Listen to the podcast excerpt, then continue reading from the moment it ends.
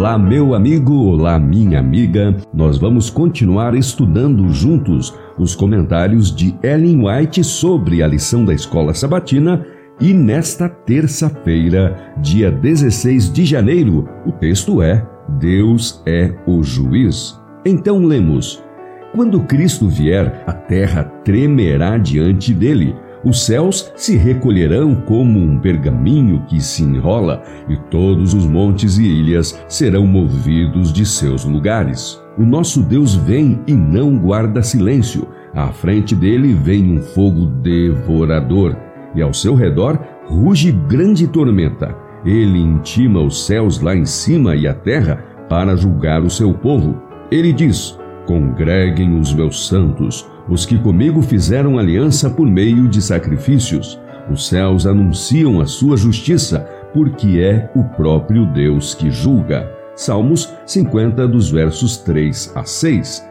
Em vista do grande dia de Deus, podemos ver que nossa única segurança se encontrará em nos afastar de todo pecado e iniquidade. Os que continuarem no pecado estarão entre os condenados e os que perecem.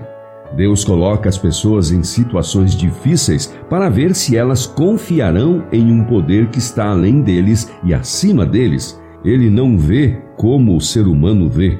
Muitas vezes ele precisa romper conexões humanas e alterar a ordem que o ser humano estabeleceu, a qual parece perfeita em sua própria avaliação. O que o ser humano considera ser para seus interesses espirituais e temporais pode estar totalmente em desacordo com a experiência que ele deve ter para ser um seguidor de Cristo. A ideia que ele tem do próprio valor pode estar completamente equivocada.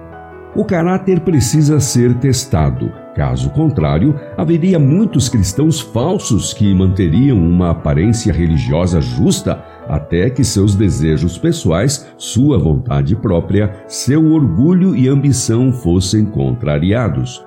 Quando, com permissão do Senhor, provações severas chegam a eles, a falta de religião genuína, a falta de mansidão e humildade de Cristo mostra que eles necessitam da obra do Espírito Santo. O verdadeiro cristão mantém seus olhos fixos naquele que sonda o coração e prova os pensamentos, que requer sinceridade no íntimo. Sua constante oração será: Sonda-me, ó Deus, e conhece os meus pensamentos, vê se há em mim algum caminho mau e guia-me pelo caminho eterno. Salmos 139, versos 23 e 24.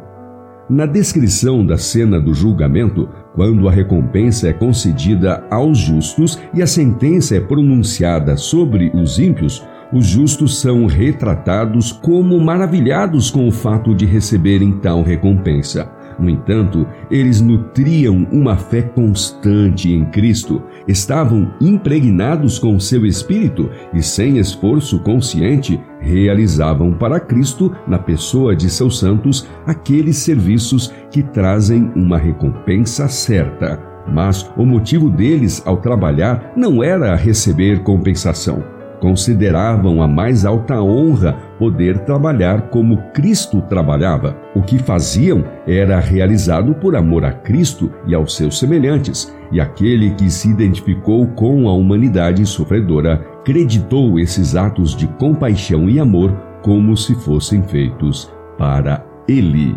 E assim foi o nosso estudo de hoje com citação do livro Fé e Obras, páginas 116 e 117, também da meditação nos lugares celestiais de 16 de setembro e, por último, da meditação Exaltaio do dia 25 de novembro.